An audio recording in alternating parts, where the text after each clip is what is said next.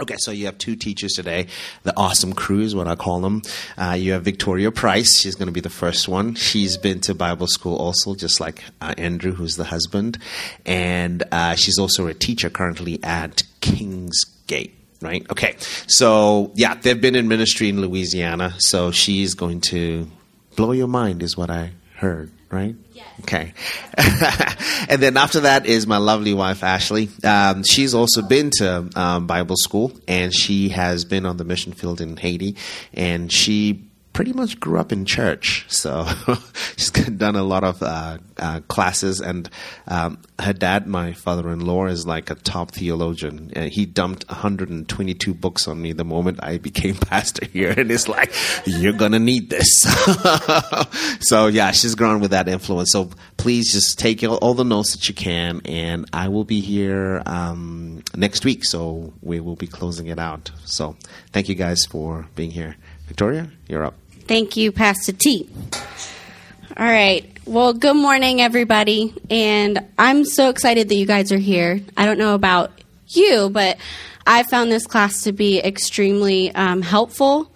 And it's just even a great refresher course, no matter if you are at the beginning or in the middle of your walk with God. So, um, as Tondra said, or Pastor Tondra, I should probably approach that differently. Um, I did go to Bible school, but I'd like to preface that a little bit because that sounds like super intellectual. And um, I did not go to Bible school knowing much about the Bible. So when I walked into ministry school, I was kind of a newborn. um, I knew a little bit about God. I was saved, but it was very, um, oh, I'm going to come here and hopefully learn something and walk walk out of here being a better Christian. But it actually ended up teaching me a lot about how to read the Bible. And a lot of times when people hear I've been to Bible school, it's like, oh, she's a theologian, she knows so much. Not really. I've just become an expert disciple, which is a learner of God's Word.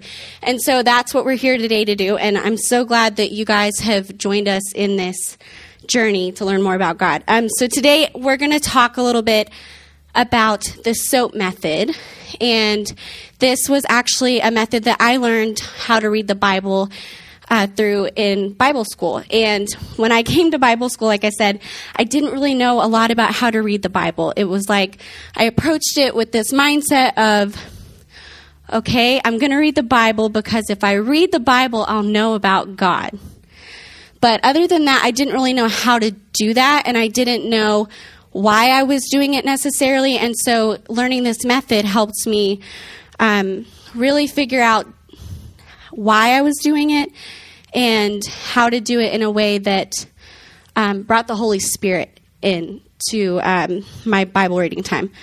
So I do want to like have a little fun with you guys because I'm a pre-K teacher. So don't worry, I'm not going to teach you about shapes or make you make crazy sounds or anything. Although I would do that in my normal class. Um, but we are going to have a little fun because it's 9 a.m. and we need to wake up a little bit, right? So I thought you guys might want to know a couple things about me. So speaking of soap, um, I used to be addicted to soap, but I'm clean now. Okay, you guys are getting it. There we go.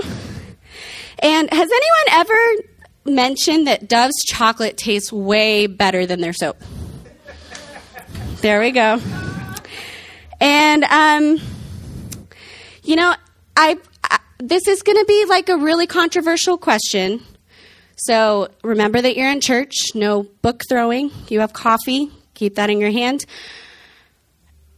If you drop soap on the floor, is the floor clean or is the soap dirty? That's a really good question, right? We'll have more debate about that later, or maybe not.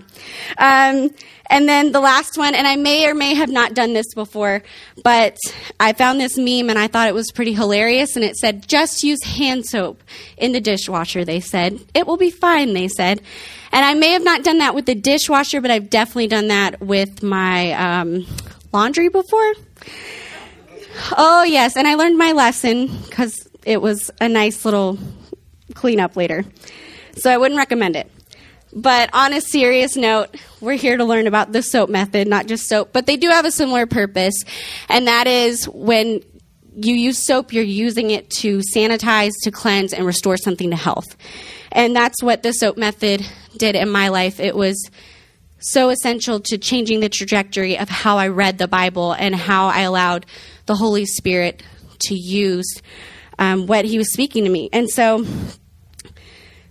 the contrast with the soap method is that it transforms and renews our hearts by aligning our minds with the Word of God and God's will. And that's literally the perfect example of health. So, the SOAP method is derived from the acronym Scripture, Observation, Application, and Prayer, which I wrote right here for you guys. If you'd like to write that down in your notes.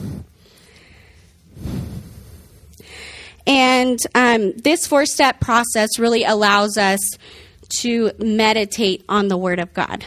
So, um, through the Holy Spirit's illumination and God's revelation. And so, the word meditation is really important when we're encountering the Word of God because it helps us observe and apply and uh, study the Scripture and really take that fruit and apply it in our everyday life. So, I have a question for you guys. When you think of meditation, what comes to your mind? Kind of a zen, chilled out. Anybody else? Yes, sir. Uh, a cow. A cow. Okay, like a cow pose in yoga, maybe? Okay. The first one is a ruminant, so you're kind, they're kind of that's how they chew grass. So we're not thinking of uh,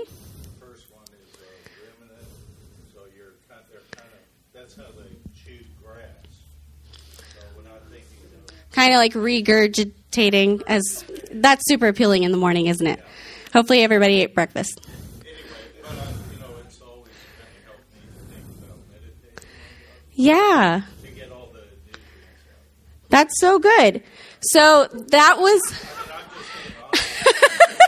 Do you live on a farm? No, but. Uh, okay. Yeah, no, that's so true. It's regurgitating that information and getting everything you can out of it. So that was a great answer. You're so welcome. Thank you for your wisdom on cows. We all learned something this morning.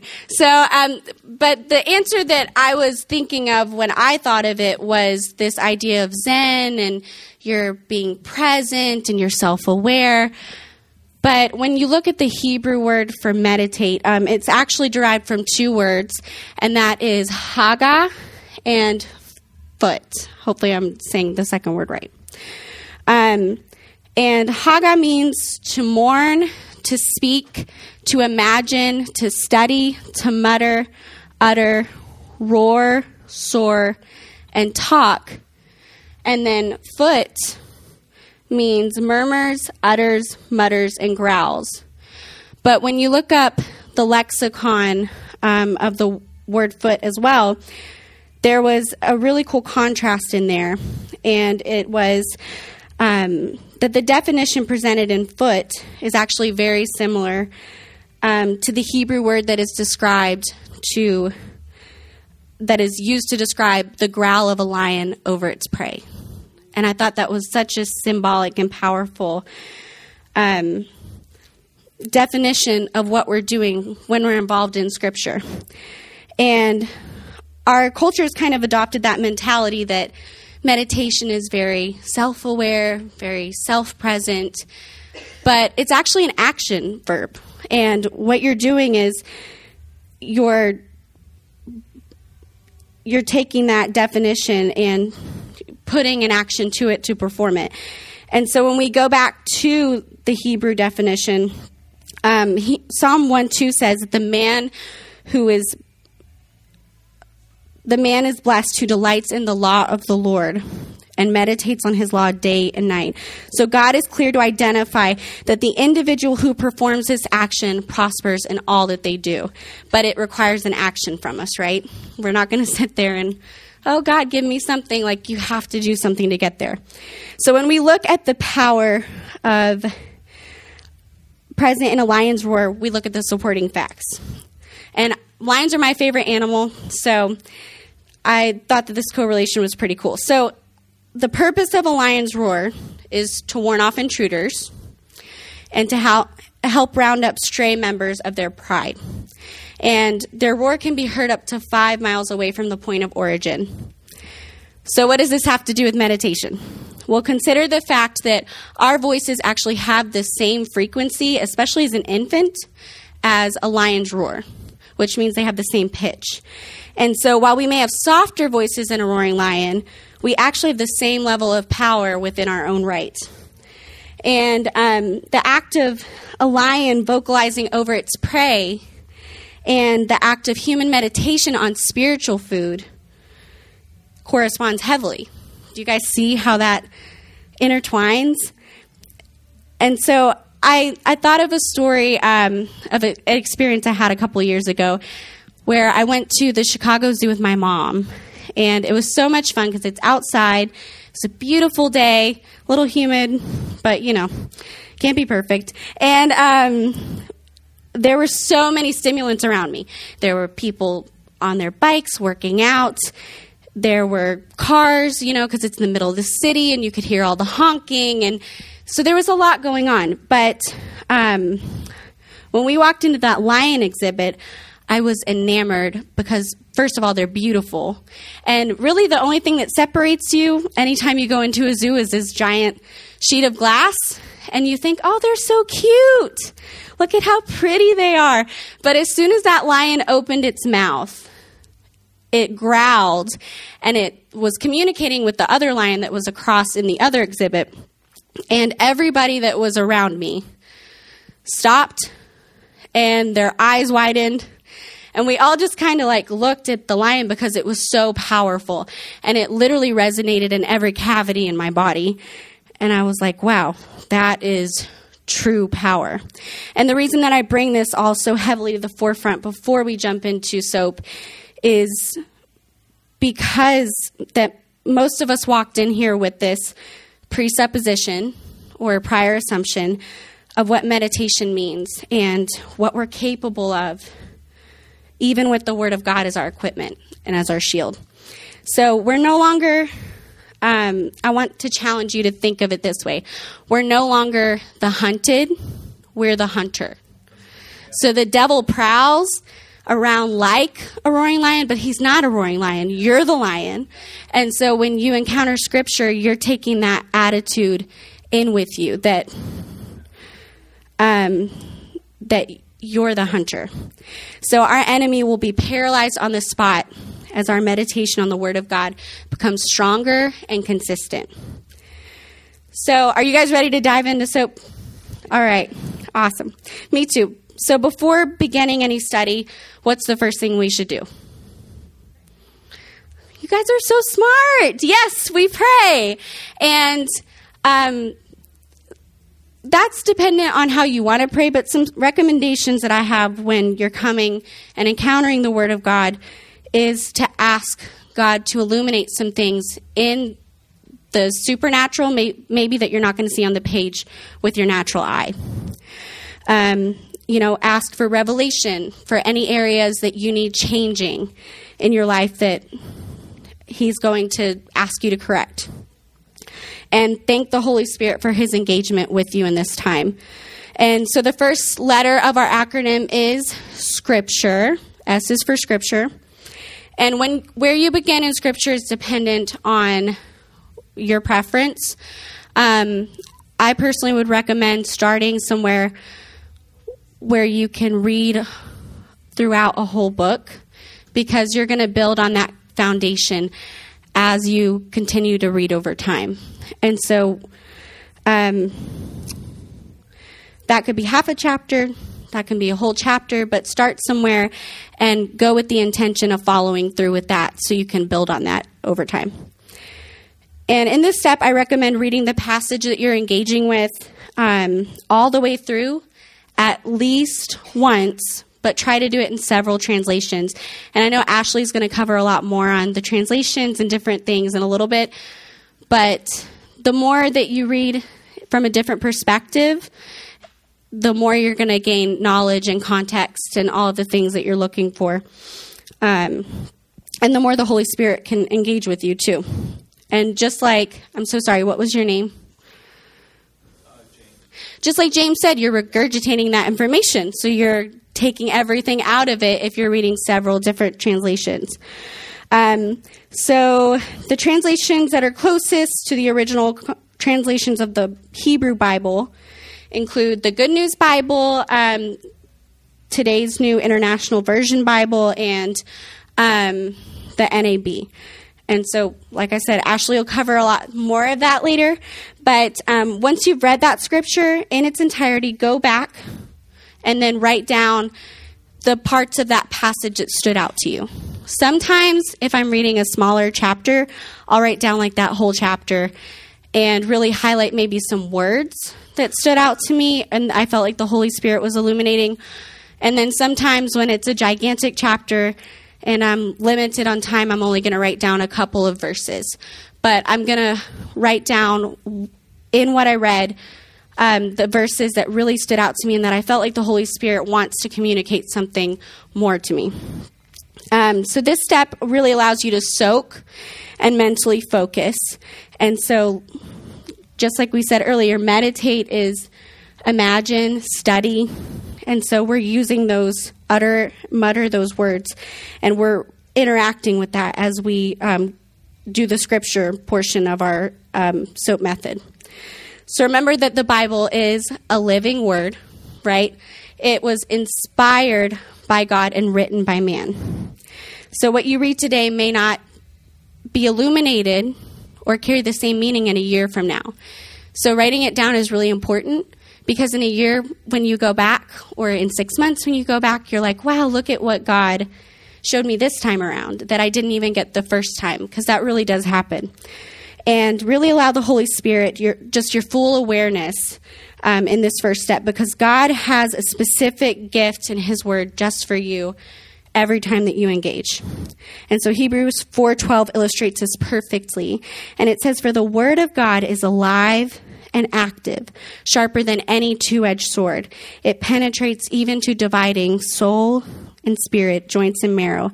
It judges the thoughts and the attitudes of the heart. And the next step in SOAP is observation. And in observation, we're examining um, the scripture that we just read a little bit deeper by observing some of the hermeneutic side of it, which is what Andrew talked about last week and that's the historical, the cultural, and the literary context. And the way that we do that, he covered a lot of this last week, but there's five W's. Um, and if you went to English class, which all of us did at one point or another, um, then you know who, what, where, when, and why. See, I have an expert back there already. And it's who wrote it, who were they writing to, what are they writing about or referring to in the scripture? Where does the scripture take place? And when was it written? And then last, why was it written? So, what is the intent of this passage that I'm reading? Is it to command something of me? Is it, or the original um, readers, is it to warn? Is it to instruct me? or instruct the original readers or encourage. And so, uh, paraphrase, these, paraphrase these observations, and after you've answered these questions, look at what caught your attention. Um, some good things to ask yourself after you've done that portion is what is God wanting me to notice in this passage? What is He teaching me through this passage?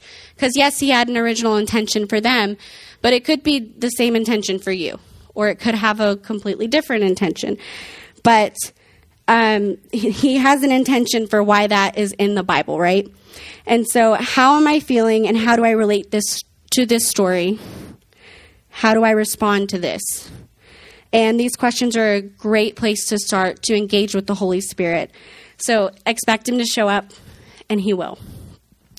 Ways to go deeper um, in the observation step include like reading commentary, which Andrew kind of talked about last week as well. And um, I think Daniel covered the Blue Letter Bible, last week, and that's a great place to find commentary. Also, Bible Hub is a great place to find commentary if you're looking for more ways to get resources on the historical, culture, cultural, and literary context. Um, and it's pretty easy to use, and it's for all walks of believers. So no matter how advanced or how new you are. So, uh, looking up and further studying the Greek or original words, Hebrew words of the verses that you wrote down in the scripture are a great way to do that as well. Like I said earlier, when I have a lot of verses and I want to narrow it down, um, what I'll do is I'll highlight different words and I'll look up those words because sometimes in our language, we lose the meaning of words. We just say them, like Daniel said last week, because that's what we've heard all our life, or, you know, we kind of lose the intention or the impact of those words. And so when you look it up in the Hebrew and the Greek, it kind of hits you a different way. And um, so that's a great way to study and meditate on what you're reading. And then at last, read the notes of a study Bible. So I found an awesome app. It's called it's literally called Study Bible, not complicated, and it's free on, you know, I'm sure it's on everything.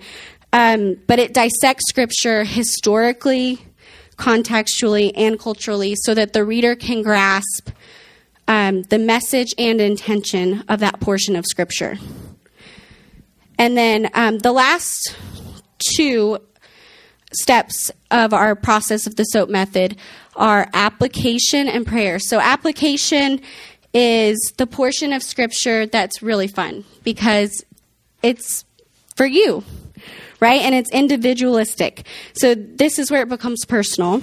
And this is the portion of scripture where you're more internally aware of the meanings and the convictions um, that God is placing on you specifically during your reading time. So if you're really honest with yourself and you come into it without a presupposition and a pre assumption of, well, I'm already, you know, awesome at not lying, so I don't need to take this seriously. But if you're honest with yourself and you come to it with a humble attitude and a humble heart, God is going to work in that. And so, um, real change will occur in this step. So, questions to consider in the application portion are how does this apply to me? Another great question to ask is Is there anything that God is clearly asking me to do or change in my life through this scripture? This can be sin, it can be attitudes, obedience, character traits, or even your faith in some of the promises of God or assumptions in the promises of God. And then the last quest- question that I would um, challenge you to consider in the application portion is when does this action need to be followed through? And how do I need to do it in order to do it well? Because if we don't come with the intention of changing and transforming our hearts and we don't allow the Holy Spirit to do that, then you're going to leave without the fruit. So if you walk into it saying, okay, I need to make a plan, Holy Spirit, how do I do that? You're going to walk out changed. And so the grand finale of our SOAP method uh, consists of our everybody's, hopefully everybody's favorite, prayer. And this is the perfect time. We talked about meditation and how it's like a lion. Well, this is the perfect time to practice your roar. And normally, if I was in my pre K classroom, I'd have you guys like actually practice it, but don't worry, I won't do that to you. Um, but you'll pray the scriptures that you just read back to God. And this is a great way. Um, actually, I love coming in the mornings the past couple weeks because I get to hear, is it Jim and Daniel? They're in here and they're just meditating and praying the word of God back to him. And that's so awesome to hear because it's so powerful to walk into. And um, you can just feel the Holy Spirit in the room. So when you're reading your scripture, come with that attitude of like, oh man, God is going to use this today, and I cannot wait to like pray this back to Him because He's in the middle of this. And so, um, if you have time, write down any previous scriptures that you can cross reference. So if you did write down ones earlier in your study, in the actual scripture part of it, you can always go back later on that day or the next day if you're still kind of like stirring up the old scripture that you just read and cross reference. You know, your Bible has so many resources in there, um, and Ashley will touch on that even more of different things that you can use to cross reference, like, oh, this was in the Old Testament. I can use this to like pray even more over what I'm reading. And if you have the time, write down any previous scriptures and then pray over that seed that God and the Holy Spirit just planted in your heart, and that it would take root and flourish in fertile soil. So pray that you would help scatter those seed around you as well. And if any of the attributes of God were revealed in that scripture that you just read, which they will be usually, uh, thank you, thank Him for revealing that in the scripture that you just read as well. So the final thing that we should be doing when we come into prayer is confessing and asking for forgiveness in any areas that He illuminated in the application portion of our study, and then thank Him for His word. As the Holy Spirit, um, ask the Holy Spirit to continue developing you into a mature follower of Jesus. And as Hebrews 13, 15 through 16 says, through Jesus, therefore, let us continually offer to God a sacrifice of praise the fruit of lips that only profess his name. And do not forget to do good and to share with others, for with such sacrifices, God is pleased. So I hope that today the SOAP method encourages you to really dive further into Scripture and that it gave you some just easy, applicable steps to carry on in your Bible reading. But I'm going to go ahead and release the, the podium to the beautiful and lovely Ashley Basopa Moyo. She's got a great word for y'all today. So, what I'm going to talk about today is about different translations, how you know which, which translation to read, how you know which ones that you should be studying, how do you know where to apply the SOAP method. We're going to talk about original text, study Bibles, getting to the original content, translation, and lost in translation, and the process of canonization. Now, just while Daniel's doing this, does anyone know what the canon is? Raise your hand if you know what that is. Okay, we're going to talk about that today. Okay, so if that sounds like a lot, I want to clarify that literally what I'm talking about could like be what you study for your entire life. There's a lot here. So this is a very brief overview. This is a very broad overview to just give you a, a starting point to go from. So there's a lot more here than what I'm going to be able to cover today. And I would encourage you if something stands out to you and you're like, I'd like to know more about it, then dive in and study further. So I'd like to ask all of you if you know what is the original language of the Bible. Key, it's not. It's tip. It's not English. So, do you know? Yep, that's right. Daniel, do you mind writing that down? It's Hebrew, Greek, and Aramaic are the original languages of the Bible. Now, does anybody know where is like the original manuscript, like the one that Paul wrote? Nobody knows. It doesn't exist anymore. We don't have an original manuscript. That's correct. Mm-hmm. So they're old. They're old, but they're, they're, copies of copies of copies. And why is that important? It's important to realize that when we're translating the Bible, we're translating from copies. So there's not like this original scroll that we can just go and if we know Hebrew, we can read and be like, well, that's exactly what was written. We have to understand that we're studying off of copies of copies of copies. So, what we're going to talk about is a little brief overview of how we get to the Bible that we have today. So we're going to have a little bit of a Bible lesson, and I'm going to ask Daniel here to write down important terms to help you write down. So, back in the 1900s, mid 1900s, something really significant happened in the process of kind of looking at the Bible that we have today. It happened in 1947. It involved caves. Does anybody have any idea what it was? Yep, the Dead Sea Scrolls. So, in the Dead Sea Scrolls are 900 scrolls that were found that basically were old documents of um, of scripture. They were old copies, very old copies that we were able to look at. Now there's something called the Masoretic text. So we're going to start with the Masoretic texts or the manuscripts. This is a traditional Jewish Bible.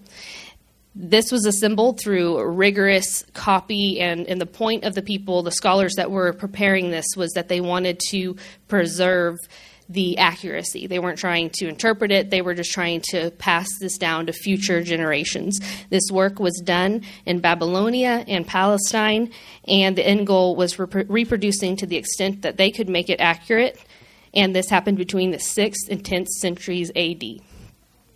When the Dead Sea Scrolls were discovered in 1947, what was really significant is that these were very ancient scrolls. They dated back to the second century BC which means that they were 200 years older than Jesus. And this 6th to 10th century AD, th- those manuscripts almost were the same, which means that almost a thousand years of age going between them that they had been copied so well that there were just very minimal errors. And this speaks to God's hand on preserving scripture. And that's really important when we talk about this because this is where people who don't believe in the Lord can be like, well, how can you trust such old documents? How can you trust things that there are no originals available? Well, we believe that if God is big enough to write the word through man, he's big enough to preserve the word through man as well. So, I want to highlight to you some of the major points that took us from here to today. So, we have to approach the Bible realizing it's written in languages that have developed. Hebrew still spoken today. There's still Hebrew languages, but the Hebrew of some of the old manuscripts does not match the Hebrew today. Just as much as English develops, other languages also develop. So, how do we pick a translation to read? Well, let's talk about how these went from scrolls to what we have today. A Greek interpretation of what we consider to be the Old Testament today, written in Hebrew and Aramaic, became available to believers. So, Greek interpretation of this Hebrew and Aramaic text. This document, and I'm going to pronounce it like Americans, is the Septuagint. You need to look at this, I'll let you see it.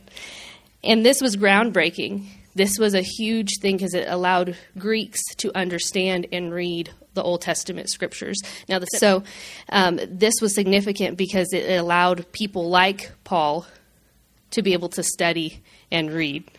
You're doing great. And so uh, this also includes the apocrypha, like I said, which are other scriptures that we can look at that are not scripture, but they're they're written by um, basically leaders back then that they're profitable maybe for learning, but they're not inspired by God, which we'll talk about in the process of canonization. So the Septuagint is not the word, but it includes the Old Testament scriptures that we look at today.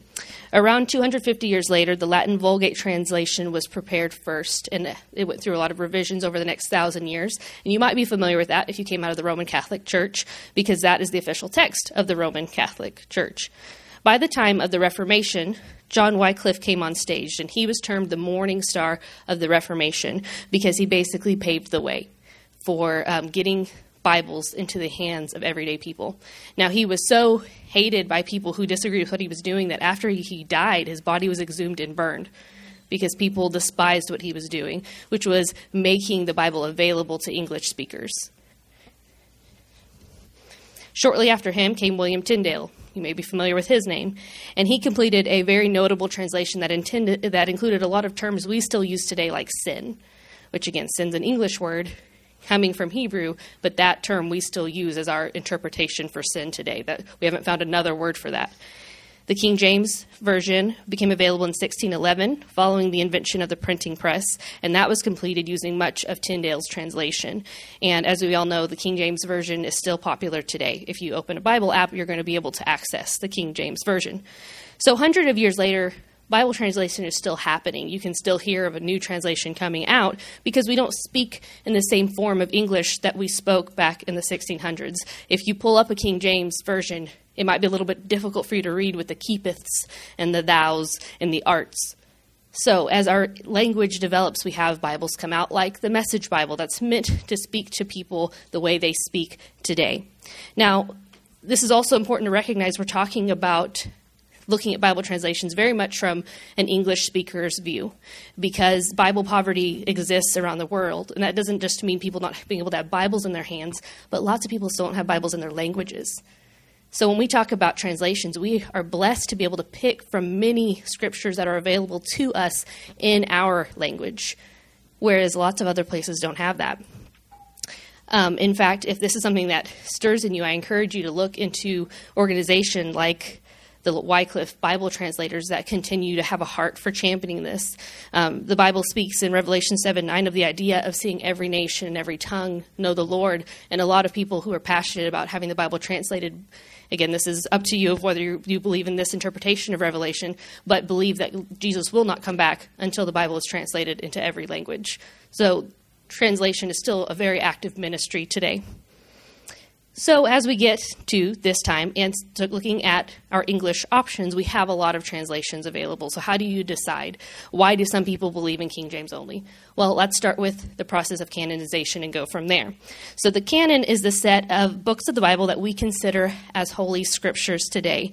At some point, these were scrolls, and as Tondrai covered, there wasn't like some overtaking of Peter or Paul or John, where when they were writing letters, that they were like, oh my gosh, the Holy Spirit has taken over my mind. I know that God's writing through me. That's not what happened. They were simply doing what they were doing, following the unction of His Holy Spirit, but it became recognized early on by the early church that there was something more to this than the words of men, that there was something special about what they were writing. We can see evidence in Scripture. We talk about Scripture interpreting Scripture, we can also see Scripture supporting Scripture. So in 2 Peter 3, verses 15 and 16, Peter writes about some of the letters that Paul has written, and he refers to them as scripture by saying, And count the patience of our Lord as salvation, just as our beloved brother Paul also wrote to you according to the wisdom given him, as he does in all his letters when he speaks in them of these matters. There are some things in them that are hard to understand, which the ignorant and unstable twist to their own destruction, as they do the other scriptures. So, this word other speaks to the fact that Peter was recognizing that there was something divine about the words that Paul had penned. The process of canonization took place over centuries. So, it wasn't like one big meeting where all these people got down and said, you know what, we don't consider that to be scripture and we do consider this to be scripture. It was a process that took time. But it all came back to, as this process happened, really three criteria. And if you could write this down for me, that'd be great. Number one, it had to be divinely inspired. Number two, it had to be from reputable authors. Speaking of um, like apostolic leaders in the church, someone that wasn't just some random person writing that they felt like, okay, this person has a standing and authority. And number number two, from reputable authors. And number three, it had to be widely accepted by the church as being from God Himself. Now, of course, if you study this further, I'm not going to get into this much further, but you can find that there were agreements, disagreements that took place. But by the time we got to 367 AD, we have the first full listing of all of the books that we consider to be the Bible today. Which again, were not written as a book. They were a set of different scrolls from different times. And again, even if you get a chronological Bible, how we put the Bible in order and in sequence is not actually chronological if you pick up a random Bible. So, which translation should you study? Well, the history of the Bible is marked by God's divine hand of protection. So we have to believe again that the canon and all of that is something that had God's hand on it. That the scripture that we receive today is the scripture that God intended for us to receive. That they have been preserved, and again, that's to me what's so cool about the Dead Sea Scrolls is they just showcase that God has protected this. That really something that's very difficult to do to keep without much error has happened because God has been involved in this process.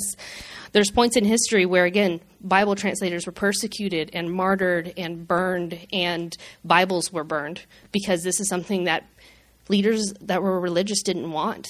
They didn't want you and I to have a Bible in our hands because they were worried about, well, what will they do? Will they misinterpret that? They're not qualified. They can't handle that. But we live in a day and age today where we don't have to worry about where we're going to get a Bible. In fact, as we're going to talk about translations, we don't even have to worry about what Bible we can afford because if you have a phone, you can access pretty much any translation you want on your phone.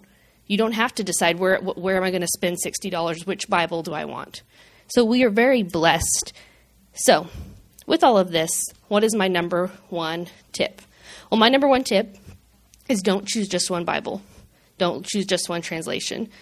Now, I, w- I want to give you kind of a personal story here. When I lived in Haiti, um, the language of the country is French, but most Haitians don't speak French. So, something going on today in the country is that some of the more educated religious leaders don't like the Creole Bible, the Haitian Creole Bible, which is the language most of the Haitians speak. because they feel like it's inaccurate. It's not a very good translation. Now, I'll give you, it's not the greatest translation, but it's a translation that can get into people's hands and allow them to know the Lord. And again, because we believe in the Holy Spirit, we believe the Holy Spirit can speak through His Word and help people understand. Creole is not a. Um, a very established language. If you go up north, the version of Creole is different from the dialects that are spoken in the south. And so it's difficult to write a language like that because the language varies so much. But in that country, it's asinine to want people to read French when most people don't even understand French, to preach in French, which actually happens. And people that don't understand French will go to church and listen to a sermon in French because they think that's the right thing to do. So we want people to have the Bible in their own language. We want them to be able to have that. And so, again, at some point, we have to realize that even though accuracy is important, the Holy Spirit is with us to help us understand what maybe we're missing or maybe wasn't translated in the best way. So, as you look at different translations, if you get talking to people who have been around the Bible for a long time and maybe have deep opinions, you may find some people want King James only. You may find some people hate the King James Version. You may find some people love the NIV, some people call it the non inspired version. There's a whole battle that goes on about Bible translations.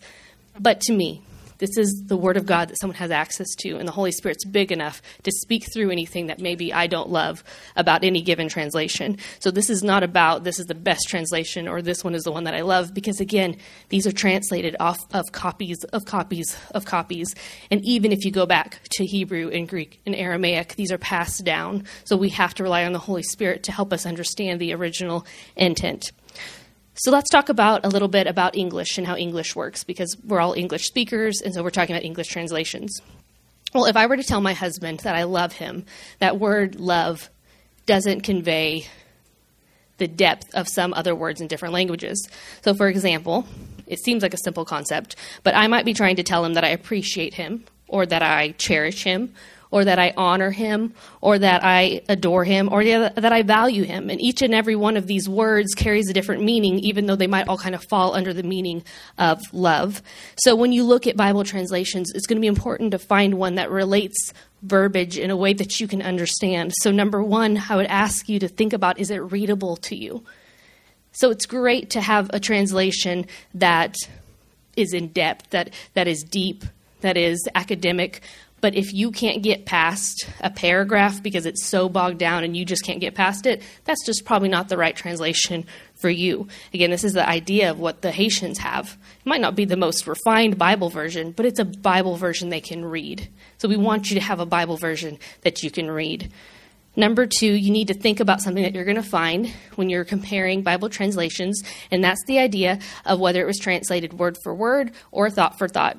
You might run into the idea of meaning for meaning or paraphrase, but we're not really going to get into those today because generally the most broad categories are word for word or thought for thought. And basically, what that means is if you have a, a transcript that someone was translating, they could say, okay, so that word love um, okay, so that means love. And the next word, okay, that word means this. Okay, that word means this. That's what word for word is. Trying to translate every word as accurately as, pros- as possible. A thought for thought translation means I'm listening to the whole sentence or maybe even the whole, whole paragraph and getting what does this mean. And then I'm going to translate it. A paraphrase does that even more in depth where I'm really not concerned about keeping the flow exactly correct as much as getting the overall idea. And so the message Bible is a well known paraphrase.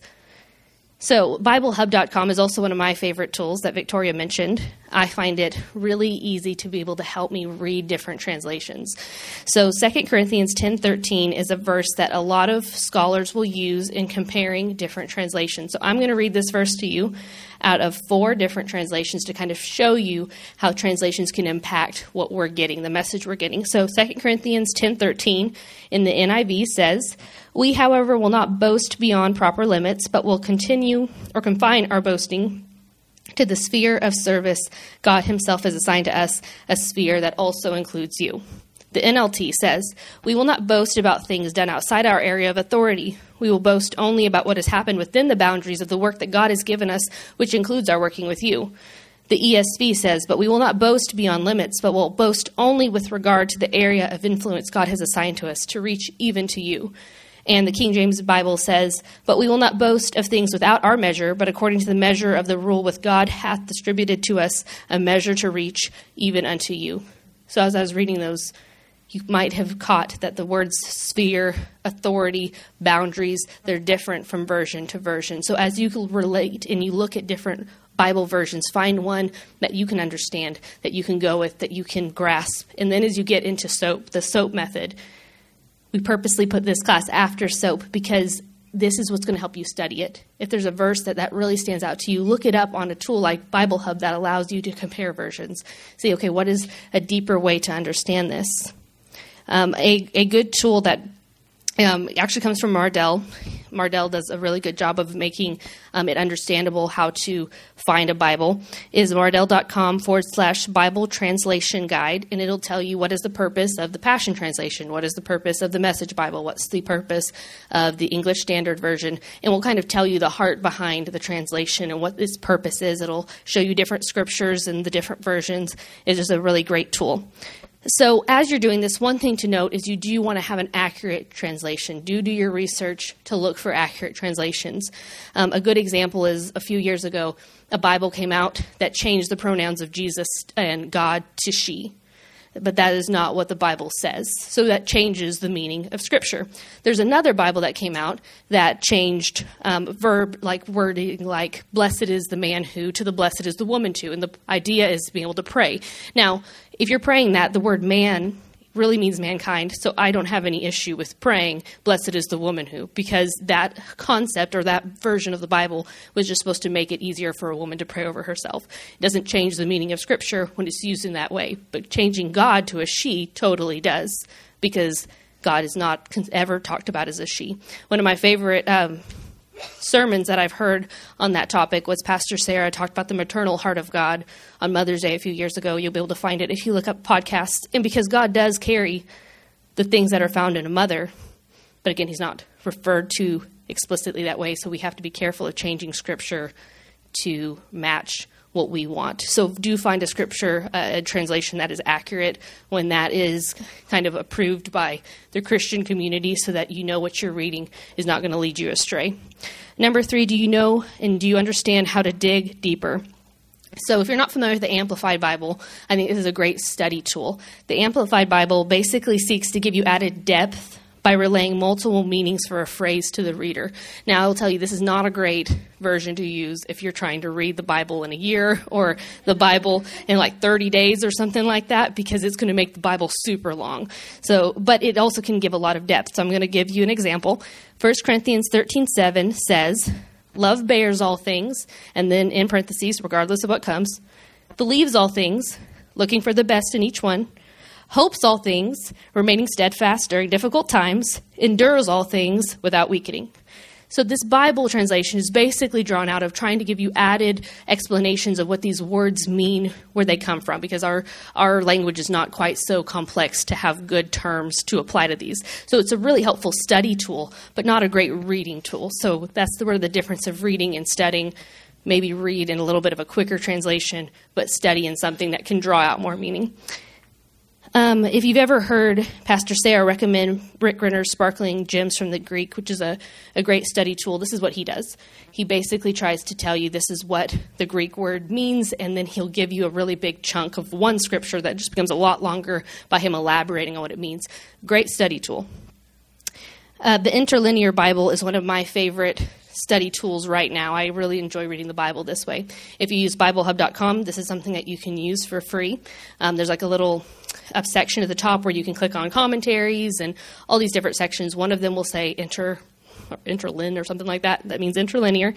And so, an example um, of how you would use that is Exodus 2017 says, "You shall not covet." Now, I would like you all to think in your mind, don't speak out loud, but what you think of when you think covet what that word means to you because we don't really use that term. I'm not like to my three year old, stop coveting. This is not a thing that we say today. So, what is in your mind do you think of when you hear that word?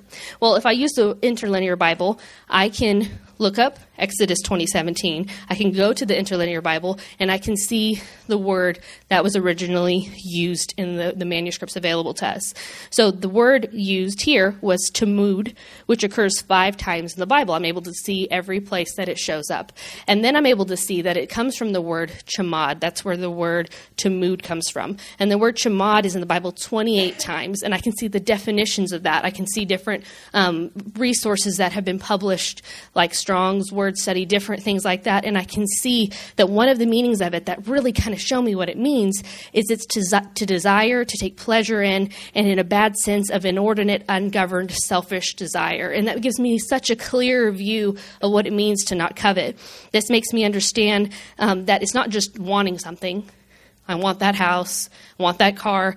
It's born out of an ungoverned, selfish desire, and that gives me so much greater depth. It helps me understand the path that leads to coveting is having desires that are out of control, selfish desires that are not governed and put in their proper place in submission to Christ. And then find a study Bible.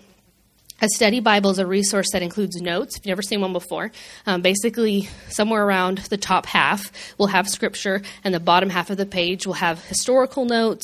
It'll have um, a commentary. Usually, it might include maps, and all of this is to help the reader have a deeper understanding. And this is something I really encourage you to have a physical copy of. It's a really great tool to um, bring out because I love tools we have online, but sometimes if you're trying to get quiet and study the word, you sometimes just kind of need to get away from digital uh, distractions. So, um, one of the study Bibles I'm enjoying right now is the Tony Evans Study Bible, and he also has a commentary. Other good resources are BibleGateway.com, BibleHub.com, and the YouVersion app. But one important thing to note is even though these help us go deeper, even though I might enjoy a commentary, I might enjoy what this person has studied to be the meaning of something, I have to realize there's a place where they are written by men. They're helpful, but they're ultimately not authoritative in the way that the Bible is. So I need to always go back to the Bible. It's a kind of a trap some people fall into to stop studying the Bible for themselves and listening to other people who have studied the Bible. We need sermons, those are great, but it can never replace your own personal study. Something else we need to talk about is as you hear all this, you might think, well, okay, so the Bible has a long history. Is it really reliable? Well, again, if we believe that God inspired the word, we have to believe that God preserved the word. And then we see today why, why shouldn't we keep adding to the Bible? Like, why? Okay, Billy Graham is someone that in general was looked at as being uh, you know a leader so if i look at the three criteria from earlier well what if he he was an he was an authoritative leader what if he wrote something that was received by the church that we believed was divinely inspired? Why can't that be added to the bible? Well in scripture we have scripture that supports the fact that scripture is complete. And so well, i'm going to give you a scripture from the beginning of the word or like the oldest word that supports that, and that's Deuteronomy 4 2 that says, Do not add to what I command you, and do not subtract from it, but keep the commands of the Lord your God that I give you. And then there's another reference in Revelation 22 18 through 19. And if you're not familiar with Revelation, it speaks of what is to come. It's basically the part of life we haven't lived yet as a society. And it says, And I solemnly declare to everyone who hears the words of prophecy written in this book. So that's to us. He's talking to us. If anyone adds anything to what is written here, God will add to that person the plagues described in this book. And if anyone removes any of the words from this book of prophecy, God will remove that person's share in the tree of life and in the holy city that are described in this book. So it is a big deal. You don't add scripture, you don't remove from scripture. That's why, as you have a lot of things happening uh, socially that may be controversial, that people start questioning in the church, it's important to always realize that what scripture says is absolute, that it's truth. It doesn't expire. It's not like, well, that was true back in, you know, 1000 AD, but today, nah, it's not like that. So translation is important, and then we also have to look at things that are lost in translation. This is why it's important to study. So we're going to talk about the idea of what it means to be lukewarm. Okay, so once again, I want to read this to you, and I want you to have an idea in your head. Don't say it out loud of what you think this verse means. Revelation three sixteen says, "But since you are lukewarm water, neither hot nor cold, I will spit you out of my mouth." Okay, have an idea in your mouth. What does it mean to be lukewarm? Why is that bad? Well, I can't tell you how many times I've heard people teach on this verse. And the teaching goes something like this It is better to be a sinner who just knows they're cold than to be lukewarm, in and out of church, kind of wishy washy, need to be on fire for God, but it's better that you're cold than you're lukewarm. Well, um, maybe there's truth to that, but that's totally not what this verse is saying at all. Laodicea is a place that's referred to in Scripture, and it did not have a strong water source. That's what this verse is, is referring to. So they had to source their water from far away via Roman aqueducts. So hot water flowed in from hot springs to the north, while cold water that was close to areas that were covered in snow came in from the south. But by the time the water reached Laodicea, it was often lukewarm. So, to quote Richards and O'Brien of the book Misreading Scripture Through Western Eyes, God wished his people were hot, like the salubrious waters of Hierapolis, or cold, like the refreshing waters of Colossae. Instead, their discipleship was unremarkable. Now, we're in a discipleship class. I don't want my discipleship to be unremarkable. I want it to be cold and refreshing or hot and on fire. We don't want to be lukewarm. But if we have no concept, we're going to read a verse like that and have really no idea what it's saying. We don't want to be lukewarm. But what believers like, yeah, I want to be cold. We don't talk like that. We don't sing those those words. So you have to study to understand historical context, and that can bring it so much more alive where I think about how what kind of disciple am I? What kind of believer am I and how do I affect other people? So, we're going to end with this. Psalm 119 verse 130 is in your workbook. It says, The unfolding of your words gives light, it imparts understanding to the simple. So I'm going to leave you with a challenge to unfold Luke chapter 17, verses 11 to 19. Luke chapter 17, verses 11 to 19. It says, On the way to Jerusalem, he was passing along between Samaria and Galilee. And as he entered a village, he was met by ten lepers who stood at a distance and lifted up their voices, saying, Jesus, Master, have mercy on us. When he saw them, he said to them, Go and show yourselves to the priests. And as they went, they were cleansed. Then one of them, when he saw that he was healed, turned back, praising God with a loud voice, and he fell on his face at Jesus' feet, giving him thanks. Now he was a Samaritan. Then Jesus answered, Were not ten cleansed? Where are the nine? Was no one found to return and give praise to God except this foreigner? And he said to him, Rise and go your way. Your faith has made you well. Now, we can learn from this by just reading it, but there are a lot of questions if you start studying the word that you can ask yourself. So I wrote down a list of questions I have that I could study and answer. You can write these down. Um, do I need to give you time to erase? Okay, so these are questions I have. So, what is, I'll say these more than once so that Daniel can write them down. So, what is the significance of Samaria and Galilee? What is the cultural context of lepers? The lepers stood at a distance, was crying out a common practice. What does master mean? What does it mean to have mercy on us? What were they really asking him to do? Why should they go show themselves to the priest? Was this a common practice? As they went, does that mean they were healed as they were acting on obedience? They turned back. That stood out to me. I'd like to understand a little bit more, just dig into that verbiage. Um, I, I find it significant. At the beginning, they were standing at a distance from Jesus, and then at the end, he was at the feet of Jesus. I'd like to study that, ask the Lord to reveal maybe some of the significance that can mean for me. Now he was a Samaritan. Why is that worth mentioning? Words are not used haphazardly in Scripture. Why was that a sentence that, like, what does that mean for us? No one was found to return except for this foreigner, and your faith has made you well. Now, because I've studied Scripture, I, I know the answer to some of those questions, but there's some that I don't know. What did they mean when they were asking him to have mercy on us? Did they recognize him as the Savior, or were they asking him for money? What were they asking? So, here, I'll give you this. So study the word, unfold it. You can use scriptures like that where it's not that the Holy Spirit can't speak to you, but if you take the time to use the SOAP method that Victoria just taught you about, the word can come so much more alive. You can understand so much deeper. The word is living and active. Scripture tells us that. That means that we can read the same thing a hundred times, and because it's living, we can always get something new from it. So have a practice of unfolding scripture like Psalm talks about. Find what is what is there that I haven't seen before? What is there that I haven't learned before?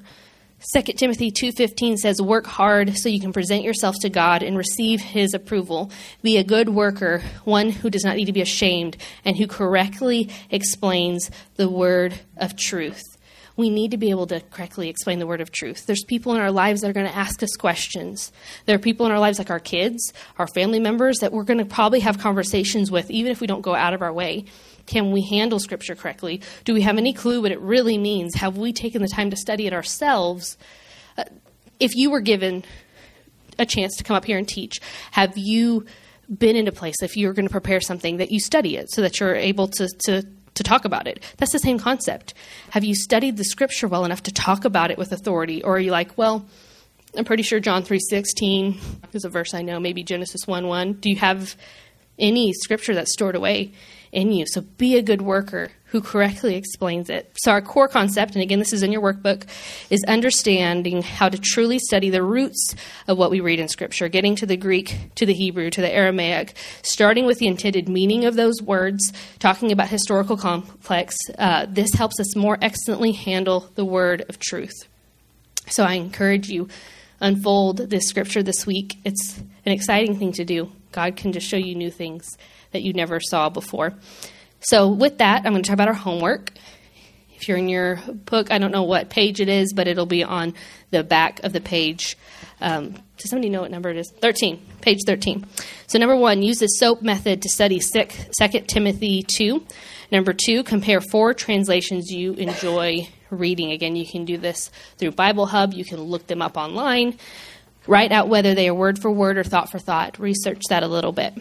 How does your understanding of the canonization of Scripture affect your view on the authority and the trustworthiness of the Bible? And I encourage you to think about that, meditate on that, write it out, because if there's any place in you that maybe you were shocked or you didn't know that's how it happened, come to terms with it. It's always been like that, but give yourself time to process through it, because if we're not in a place where we're sure about the Word of God and you don't know your footing, that's when you can be misled. So process through it. Allow yourself to drink of the word, to bring it in, to study it. And again, as always, you can email your answers to discipleship at newsongpeople.com. I believe Daniel will be responding to some of those emails this week, or Pastor Tonderai. And then next week, we are going to have a fun little ending, and we're going to be talking about culture in the Bible. We're going to talk about the culture in the Bible, the culture now, and how Bible study impacts us. And lastly, on special and request from Daniel, happy birthday, Daniel. Happy it's birthday, her birthday today. It's her birthday today. Okay. Okay. Daniel, would you close us in prayer?